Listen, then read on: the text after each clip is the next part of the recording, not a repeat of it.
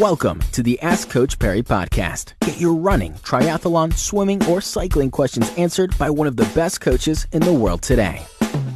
It's the next episode of the Ask Coach Parry podcast. I'm Brad Brown. With me, Lindsay Parry. Lindsay, today's question comes in from Steve Taylor. He's an international runner. He came out and ran his first comrades last year. And this is a pretty good question. A lot of internationals have actually been asking me this question.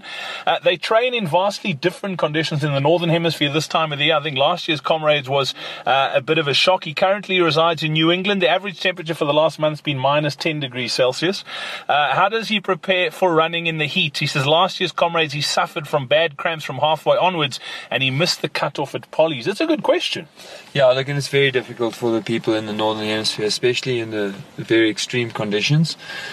Look, there are a couple of things you can do. Uh, you know, training on a on a treadmill, uh, getting some heaters going, or, or in a heated room, that'll help. It'll help some of the physiolog- physiological adaptations, uh, but what will probably be much more important is how do you manage that on race day. So you want to keep your body temperature down.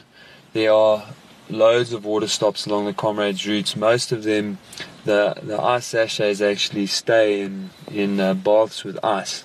So I would keep your body temperature down by keeping yourself wet pretty much the whole way.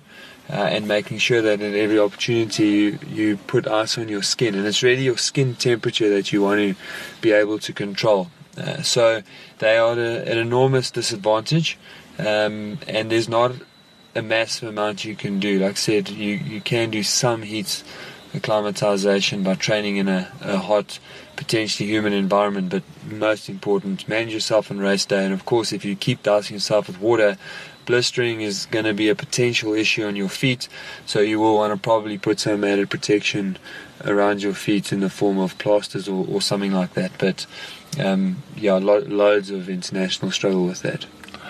Awesome. Thank you very much, Lindsay. We back again tomorrow for another edition of the Ask Coach Parry podcast. Thank you for listening to the Ask Coach Parry podcast. To get Lindsay to answer your question, go to AskCoachParry.com or email my question at AskCoachParry.com.